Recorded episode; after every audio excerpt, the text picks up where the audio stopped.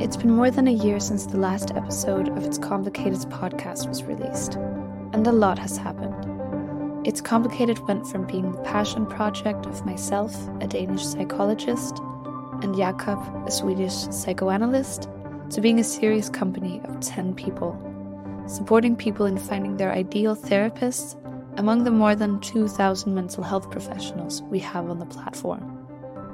It was due to all of this activity and the fact that I got really bummed out that the last interview I did was deleted before I could edit and publish it that I had a hiatus of 15 months. But I'm back now. And while I'll still be talking with therapists, I'll do so with a slightly different focus. This time, I want to explore the work they do and how this might be compelling to all of you psychologically curious people out there. To kick it off, I've invited my friend and colleague, the wonderful Katharina Albrecht, to talk about therapy in these unprecedented times. I'm really glad that there's actually a, you know, a conversation that's starting here. And so, for those who don't know me, I am a sex and relationship therapist primarily, and I work both online but also in person. And and I work with couples and individuals I also have a degree, postgraduate degree in refugee care.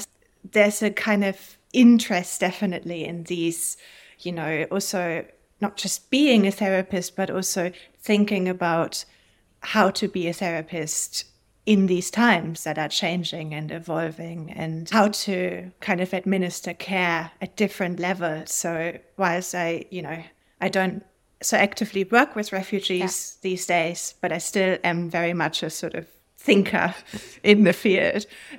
And also, since we last spoke, I, had a real sort of passion and desire to to work with clients in a more embodied way, to incorporate the body a bit more, because yeah. I felt that a lot of people that I work with are sort of describing feeling cut off from their bodies and feeling overwhelmed in their nervous system and finding it difficult to regulate their nervous systems, which also then, of course, you know, has a big impact on one's relational health and how people express themselves sexually when you're kind of stuck on on or right. stuck on off all the time and and and so I started a training in somatic experiencing, which is very much a kind of trauma body sensation focused approach and it's just really absolutely transforming my my work i can really see how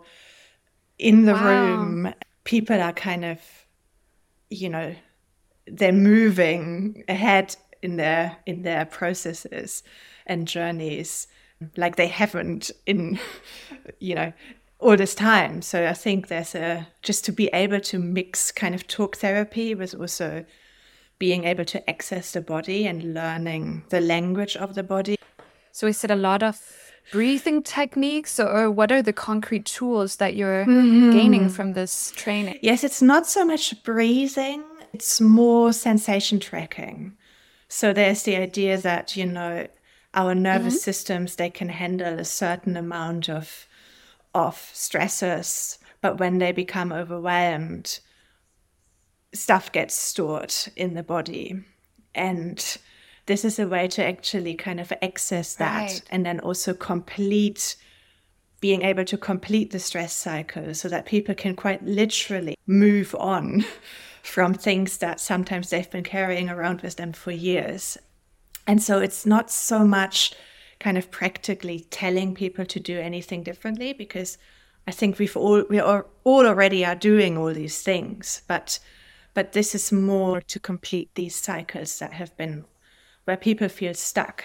I was just reminded of uh, of the saying when you name it, you tame it, and yeah, maybe, maybe there's part of somatic experiencing training also really going deep on that, like going into the nitty gritty of how to really assist people in in labeling. What I hear is there's a kind of intelligence in knowing and naming it, and and so people can people can really you know, learn a kind of intelligent way with their bodies. And I think, especially in these unprecedented times, it is such a great tool to be able to do that because there's a resilience that comes with it. Like, you know, nervous systems, they go up and get activated all the time, but then they're supposed to also regulate, down regulate. And when we don't do that,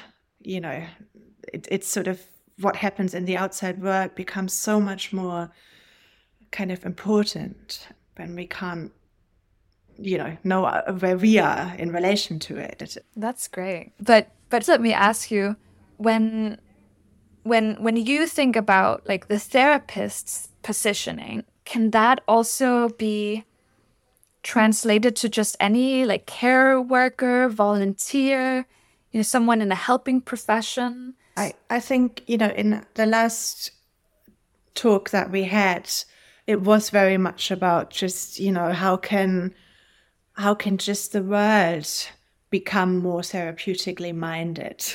Not you know not not just how everyone needs to be a therapist but can there be a way for any person and that's always like you know my big idea but to to kind of feel that they can respond rather than react and you know what are potential tools that they might benefit from having or be curious learning about and so on.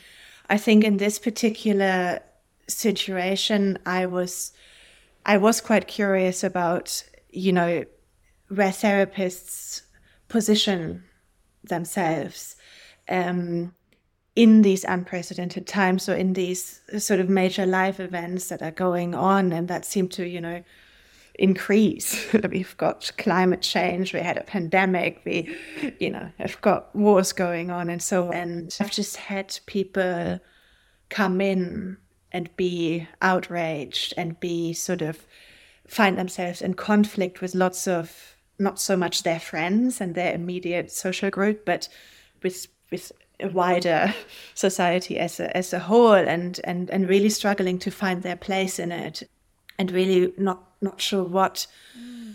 what is okay to say and what isn't. And also, I felt the as a therapist, you know, kind of I felt a bit pushed to also position myself that people were in in the uncertainty and in the insecurity that they felt really seemed to be sort of you know, longing for, wanting a response. You know, what do I think? Right.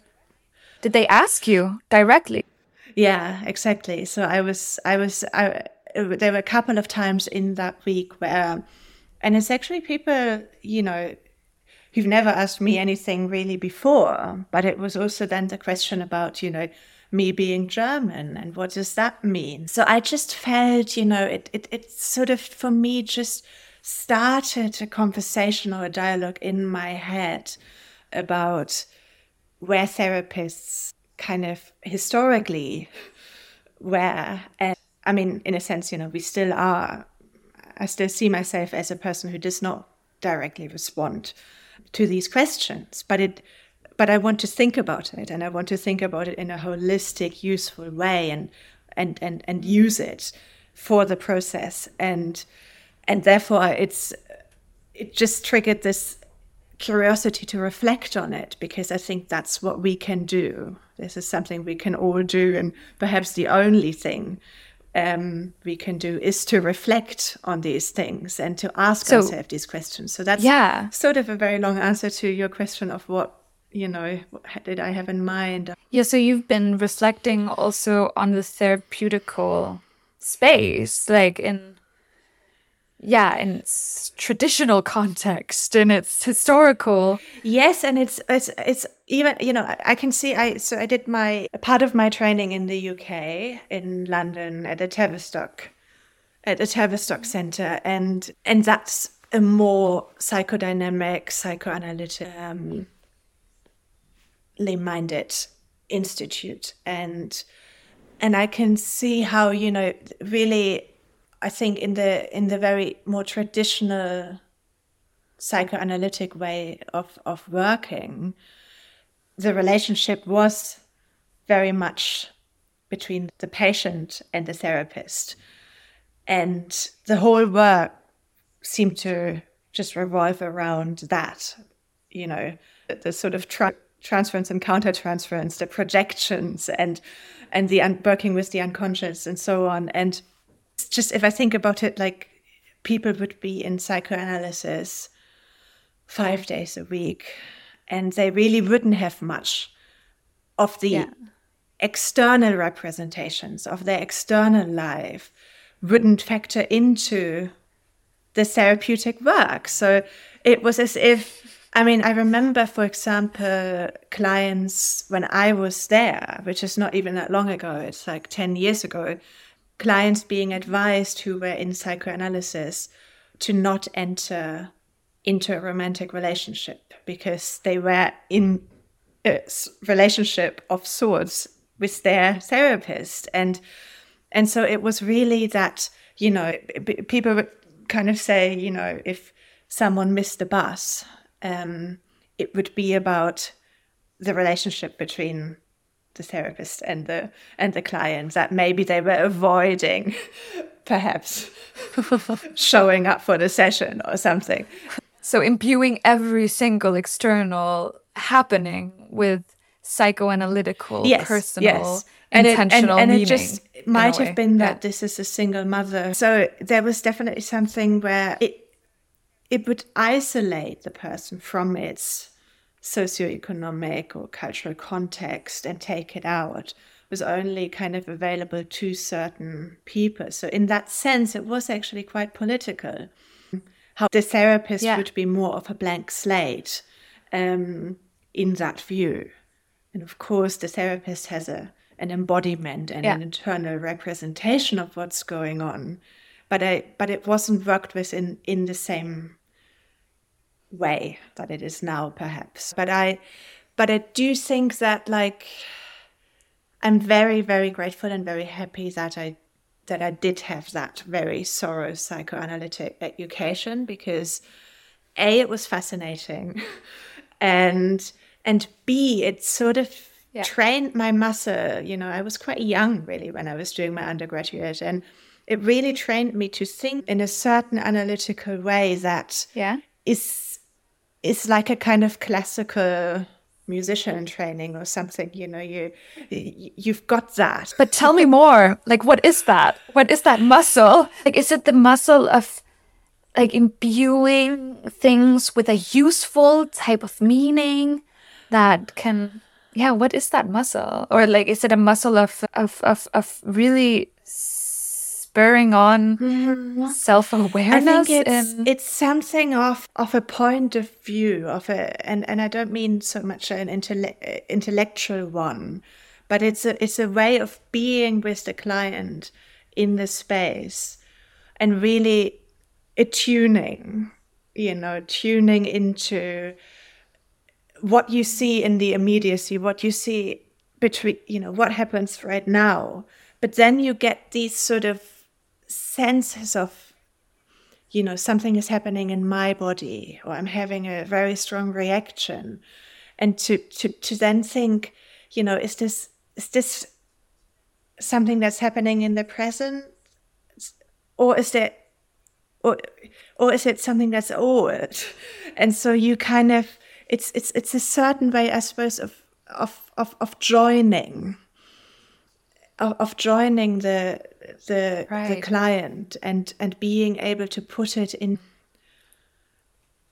into a kind of developmental context or you know link it to moments of the biography in, yeah. in, in the client's biography which i find really so fascinating and especially obviously working with couples you know to see what might be reenacted in in that space so i think it's a it's a certain way of seeing yeah. and it's a, it's just a way of going a bit deeper so i do think you know having just yeah. said it was limited I, I do think that there's in a in a good psychoanalytic training you've really got everything because there are certain mistakes a psychoanalyst will not do because of how much they work with themselves and their own projections and so on. And do you think then it, that it is due to this psychoanalytical training that you are able to resist responding directly to you know these these questions that you've been asked in, in, in the past weeks for instance about your political positioning because you you've briefly mentioned that you actually do consider yourself as someone who you know does not respond directly hmm. but hmm. but that's yeah I don't know if I'd uh, I'd be able to, and maybe that's due to my lack of training. It is quite confronting when it happens. It's quite because most people are very shy with their therapists, and it's also a huge sort of sign of trust when someone says, "I want to know what you think." Especially somebody who hasn't, you know, really hasn't gone there. So it's really something I don't want to shut down at all. and you know not to give the feeling that's too much. So there's a kind of stance to take where it's to demonstrate rather than say. Um, because it's at the tip of my tongue to say i'm not you know i'm german but i'm not you know, like other Germans who are really misbehaving yeah. themselves, and I'm I'm equally ashamed, you know, and I equally devastated. That's about me. That's my ego. There's you know that part of me that wants to make it about me. Yeah. There's a part of the client perhaps that would quite like it about me rather than being it being about them. That's the psychoanalytic thing that I'm not, you know, trying to to act out on. But there's a way, you know, where the moment I think we as therapists start to talk about ourselves, it is no longer about them. And that might be a role they are unconsciously giving us or trying to give us. But it's also very much, you know, my responsibility the moment it becomes about me. It's as if this space to talk, the space to feel, the space to be isn't there anymore for the person who needs it. So I'm very conscious of it. So, you know, it's like, you know, when people say to be kind isn't always nice. And what seems like the nice thing to do would be to say, yes, isn't it? Isn't it just horrible? And but the kind thing actually is to keep in mind all of these things and to just really to really not take this space away from the person because the moment it becomes about it is about my political views that's what the person will be thinking about rather than being left also with perhaps an uncomfortable feeling and a feeling that's very difficult to digest yeah. which is you know i feel somewhat lost and that's a an important feeling to have nonetheless you know even if it's hard and and so. But, And is it completely possible? I mean, like, can therapists maintain their neutrality mm. while still providing? Well, I think, you know, we are people, and there are certain things that. There are certain situations, I suppose, without being able to necessarily name them now, where I would, you know, perhaps really clearly demonstrate that I'm not neutral about it. But yeah, but it is, you know, we during the pandemic there were a lot of people who were anti-vax. And the, the, you know i think it's a very understandable and relatable question to say you know i would rather work with a ther- therapist who is vaccinated or you know and and so i think it's it's sort of pretending to be neutral would be dishonest. But i can i can use yeah. internally my positionings um, in order to kind of to work with it rather than to shut things down which i think links to you know the question of how to be a therapist in unprecedented times is working with it whatever comes up. Yeah. That makes a lot of sense. And would you say that i mean the way that the therapeutic space, the way that therapy has evolved, also helps you integrate these more societal, or let's even call mm. them mm-hmm. like cultural mm. aspects, socioeconomic aspects into treatment. Yes, I think, you know, when I kind of do an assessment with someone, I would now take into account. It's a very more systemic almost approach that these these things and I mm-hmm. think you know you being more into CBT there's also this sort of external condition um you know and a frame that we exist in yeah and so I think there's a real there is a way yes. to work quite dynamically with those things you know that that that are part of a person's reality you know whilst maybe if somebody shows up late every time. I i might make that you know i might analyze that but i also have an understanding that there are very real and concrete you know uh, reasons for, for for certain things happening. And and so i have a you know i try to really hold in mind the place and time that we live in. We've spoken up until now about um, like the therapist's positioning and how the and how therapy has evolved, how the therapeutic space has evolved. But but what about mm. like the role of clients? I was thinking about that recently. That you know when I was training in London and I was seeing clients as a as a trainee, we had certain you know people working with couples, people would come in and um, and maybe there was an affair or, or, something, and you know, seeking support in how to how to work through this. Um, whereas these days, people just really seem incredibly informed and incredibly educated and knowledgeable because I work so I work with attachment theory a lot and and also you know supporting clients in polyamorous relationships and open relationships and all these different sort of constellations and and and relationship dynamics. And and I find that you know often people come in having read all the literature that that that I've been reading you know and and just seems sort of very very informed and they're very much sort of autonomous agents in in in their own healing journey which i think is a really great thing that people generally seem to be you know and i and i'm, I'm not, necessarily sure if that's a representation of society as a whole but very much in this bubble that i you know, for better or worse, exist in. People people seem to really kind of want to actively play a part in the in their healing process, which is which is really refreshing.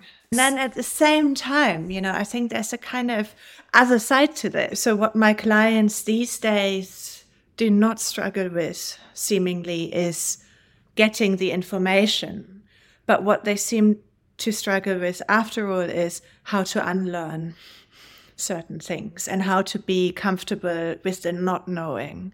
And I can really see that, you know, in the with a world that seems to be sort of, you know, falling apart in some ways, that that the position of not knowing can be a very difficult one.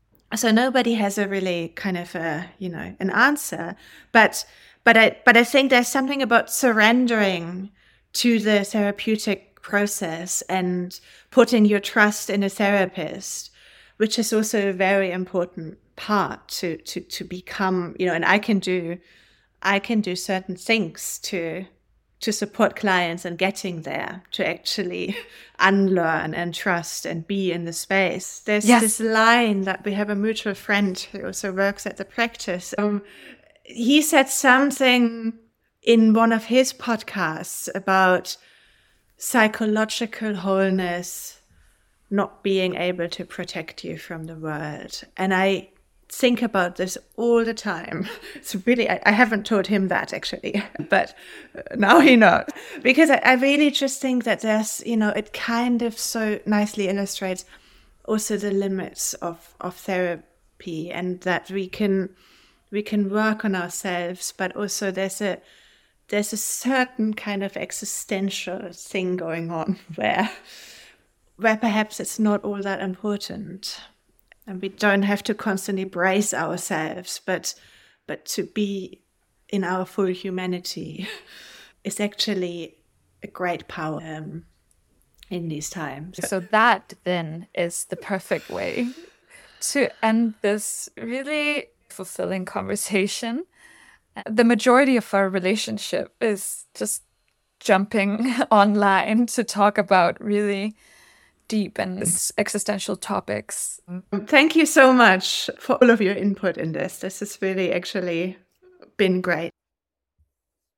So, thank you, listeners, for tuning into our It's Complicated podcast, Therapy Talk, with yours truly, Johanne, this time in conversation with sex and couples counselor Katharina about the potential of therapy in a world that triggers outrage and confusion and dysregulated nervous systems. I found it really interesting hearing Katharina talk about how she supports people in almost completing stress responses on a somatic level to release these overwhelming experiences that may be stuck in the body, and how she encouraged people to bring their raw, authentic selves to the consulting space, to surrender fully to the process, so to speak. This seems especially important when these unprecedented times are asking of us to always be on guard and in control. I will be back in some weeks with an episode where I'll be in conversation with a therapist, Rebecca Lehman, who specializes in secondary trauma and compassion fatigue. Until then, remember you can find out more about Katharina and all of the other It's Complicated therapists on www.complicated.life.